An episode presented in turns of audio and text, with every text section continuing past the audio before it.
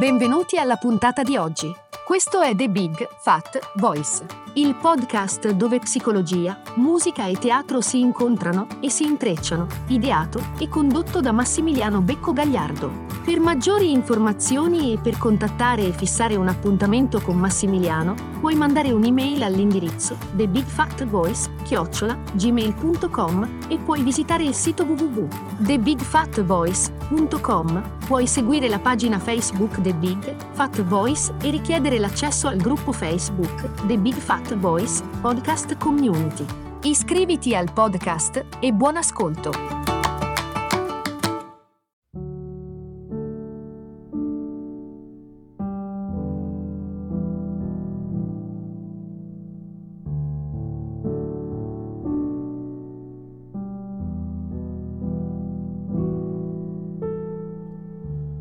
Have yourself Christmas. Let your heart be light. From now on, our troubles will be out of sight.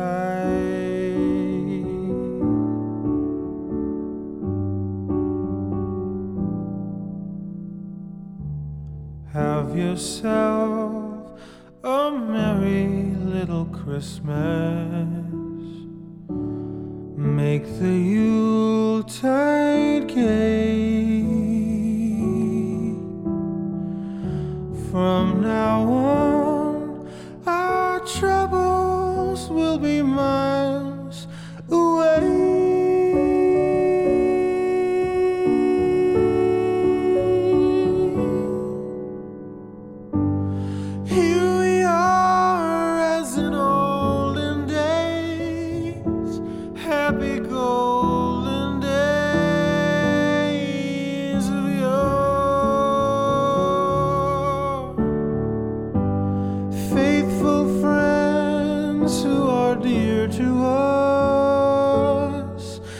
gather near to us once more.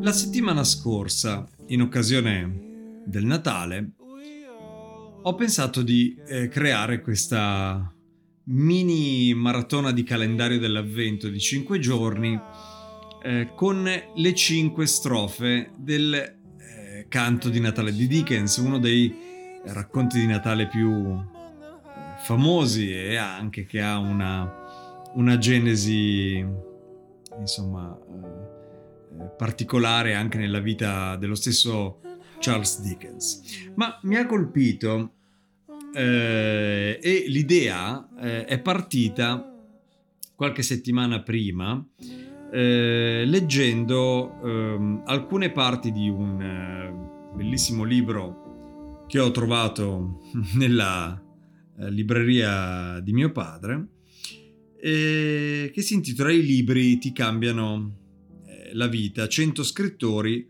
raccontano 100 capolavori ed è eh, edito da Longanesi ed è a cura di Romano Montroni e in particolare mi ha eh, colpito eh, proprio in quell'occasione il racconto di Carofiglio, di Gianrico Carofiglio, proprio sul canto di Natale di Dickens, che adesso vi, eh, vi leggo. Quando avevo otto anni, mi regalarono un libro in cui erano raccolti i primi fumetti di Paperon de Paperoni. L'introduzione spiegava che il nome originale di zio Paperone era Uncle Scrooge e che questo nome bizzarro alludeva al personaggio di Ebenezer Scrooge, protagonista di un romanzo di Charles Dickens, Canto di Natale. Una coincidenza mi colpì. Quel libro di Dickens io l'avevo già visto solo un paio di giorni prima nella biblioteca di classe. Ero stato anche sul punto di prenderlo in prestito, ma alla fine avevo scelto un romanzo di avventure, forse Salgari, forse qualcos'altro, non ricordo. Adesso però volevo saperne di più. Zio Paperone era uno dei miei personaggi preferiti e il suo collegamento con quel libro mi aveva incuriosito molto. Così, il giorno dopo, mi presentai dalla maestra e restituì il romanzo di avventure e chiesi in prestito il canto di Natale. Lo lessi in due pomeriggi. Era l'inizio di dicembre, le strade cominciavano a riempirsi di luci e decorazioni, le case di alberi e presepi e noi bambini cominciavamo il nostro conto alla rovescia per il Natale e per i regali. Piansi parecchio durante la lettura, naturalmente dopo essermi assicurato che non ci fosse nelle vicinanze nessuno dei miei familiari e in particolare mio fratello minore. E dopo aver restituito il libro, feci una cosa non usuale, sicuramente per un bambino di 8 anni. Raccolsi i miei risparmi, andai in libreria e comprai una copia in brossura del canto di Natale, identica a quella che avevo preso dalla biblioteca di classe. Volevo possederlo e poterlo rileggere quando mi andava. Ed effettivamente lo rilessi diverse volte, per 4 o 5 anni, fino alla soglia dell'adolescenza, sempre nello stesso periodo all'inizio di dicembre. Quella lettura diventò il mio rituale privato per evocare lo spirito del Natale. Dopo aver accettato di scrivere queste pagine, ho pensato che avrei dovuto rileggere il libro e che sarebbe stata un'esperienza un po' malinconica, come tornare in un posto in cui sei stato felice da bambino e scoprire che è molto più piccolo, più ordinario di come te lo ricordavi. Mi sbagliavo. Adesso il romanzo è uguale a quello custodito nei ricordi.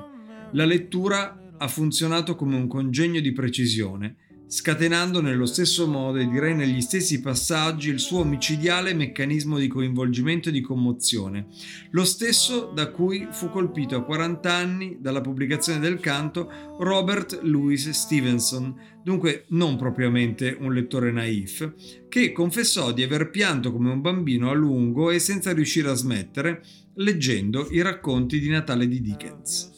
Il canto produce sul lettore di ogni età, di ogni formazione, di ogni provenienza una commozione inevitabile e universale. È in questo meccanismo a orologeria sofisticato e infallibile che sembra nascondersi il segreto del libro, ad onta di un plot e soprattutto di personaggi non formalmente impeccabili. Sul piano della struttura la storia è risolta con una variante non troppo originale del Deus ex machina e Scrooge è certamente un carattere a due dimensioni manca di spessore e profondità e la sua conversione, come è stato osservato da più parti, è troppo brusca e radicale per essere psicologicamente plausibile. Ciò che è importante in questo libro non è però la coerenza psicologica dei personaggi o la complessità dell'impianto narrativo. Il canto, costruito con gli stilemi della fiaba ed esplicitamente orientato alla critica sociale, commuove sempre e fatalmente grazie alla scrittura, alle modalità di scrittura di Dickens, al suo gioco magistrale con i sensi. La narrazione prende avvio da una dimensione visiva e quasi pittorica, con i suoi contrasti di luci e ombre, esplora il territorio delle consistenze materiali, degli oggetti talvolta eh, che sembrano balzare fuori dalla pagina come in un film in 3D e giunge nel regno dell'impalpabile evocativo e misterioso e di odori. Vediamo, percepiamo, tocchiamo, annusiamo. Un esempio di questa scrittura piena di sensi in una descrizione semplice e apparentemente ovvia l'arrivo di un dolce sulla tavola di Natale, un buon odore come di giorno di bucato. Emanava dalla salvietta un odore come se si fossero in un ristorante in una pasticceria a porta a porta con una lavanderia. Che pudding! Dopo mezzo minuto la signora Cratchit entrò rossa in viso ma sorridente e trionfante con il pudding simile a una palla di cannone, tanto si presentava duro e compatto. Era tutto macchietato d'uvetta, navigava in un mezzo quarto di cognac fiammeggiante e aveva un rametto di agrifoglio natalizio infilato proprio sulla cima.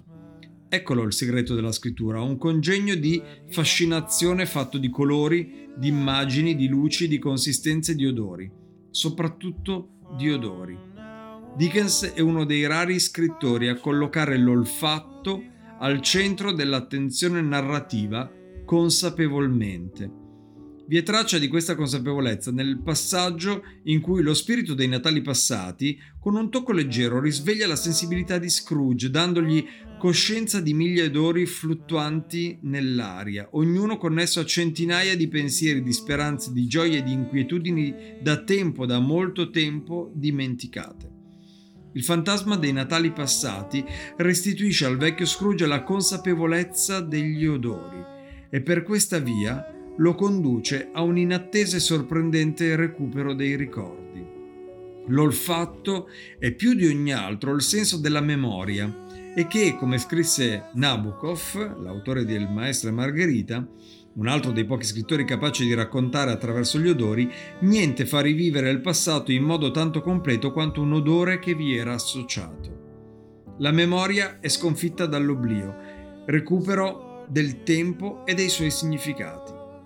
E forse un'altra parte del segreto, della magia ineludibile di questo romanzo, sta proprio qui nella ricomposizione dei ricordi, nella restituzione di senso del tempo e soprattutto nella ridefinizione del posto dell'uomo nel tempo. Lo spiega Dickens stesso in una lettera ad un suo amico. Ho convertito il signor Scrooge facendogli capire che un uomo non può vivere chiuso in se stesso, ma deve vivere nel passato, nel presente e nel futuro, diventando un anello della grande catena dell'umanità. Nel riferimento alla grande catena dell'umanità non echeggia solo il motivo del tempo. In questa immagine emerge anche con forza il tema della solidarietà. Il canto è anche un romanzo di denuncia sociale, questione a cui Dickens era particolarmente sensibile anche per ragioni autobiografiche. Suo padre aveva infatti conosciuto il tracollo economico e la prigione per debiti. Lui stesso, ancora bambino, aveva conosciuto lo sfruttamento in fabbrica e i luoghi spaventosi in cui si annidiava la miseria nella grande Londra vittoriana. Quella in cui le vie erano sporche e strette, le botteghe erano case miserabili, la gente seminuda, ubriaca, scalcagnata, ignobile, vicoli e passaggi vomitavano sulle strade come tanti pozzi neri gli odori più pestiferi, immondizie e umanità vagabonda tutto il quartiere trasudava delitto, sudiciume e miseria, per citare ciò che Dickens scrive nel canto di Natale.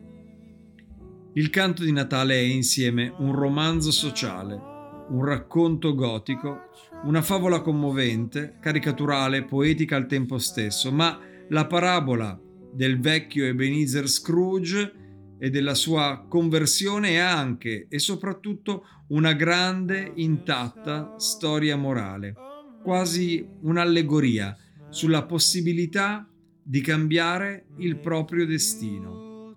È una riflessione sul posto dell'uomo nel tempo, sull'equilibrio difficile tra il presente, il passato e i futuri possibili. E proprio con queste parole e con, questa, con questo ricordo che ha risuonato in me così familiare e che posso sottoscrivere interamente e sottolineo queste ultime parole, eh, un'allegoria sulla possibilità di cambiare il proprio destino e sulla ricerca di questo difficile ma possibile equilibrio tra questi mondi di presente, passato e dei futuri possibili che ci incamminiamo tutti insieme verso un 2022 che vi auguro sia radioso.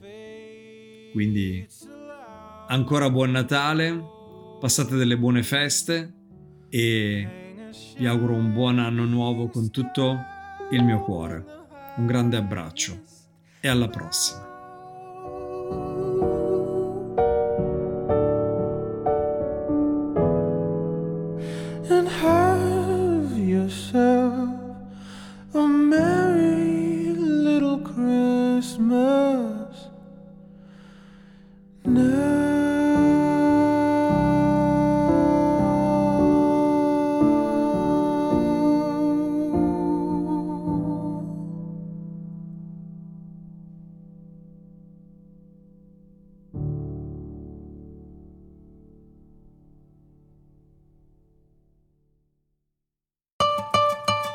Hai ascoltato The Big Fat Voice, il podcast dove psicologia, musica e teatro si incontrano e si intrecciano, ideato e condotto da Massimiliano Becco Gagliardo. Per maggiori informazioni e per contattare e fissare un appuntamento con Massimiliano, puoi mandare un'email all'indirizzo thebigfatvoice@gmail.com e puoi visitare il sito www.thebigfatvoice.com. Puoi seguire la pagina Facebook The Big Fat Voice e richiedere l'accesso al gruppo Facebook The Big Fat Voice Podcast Community.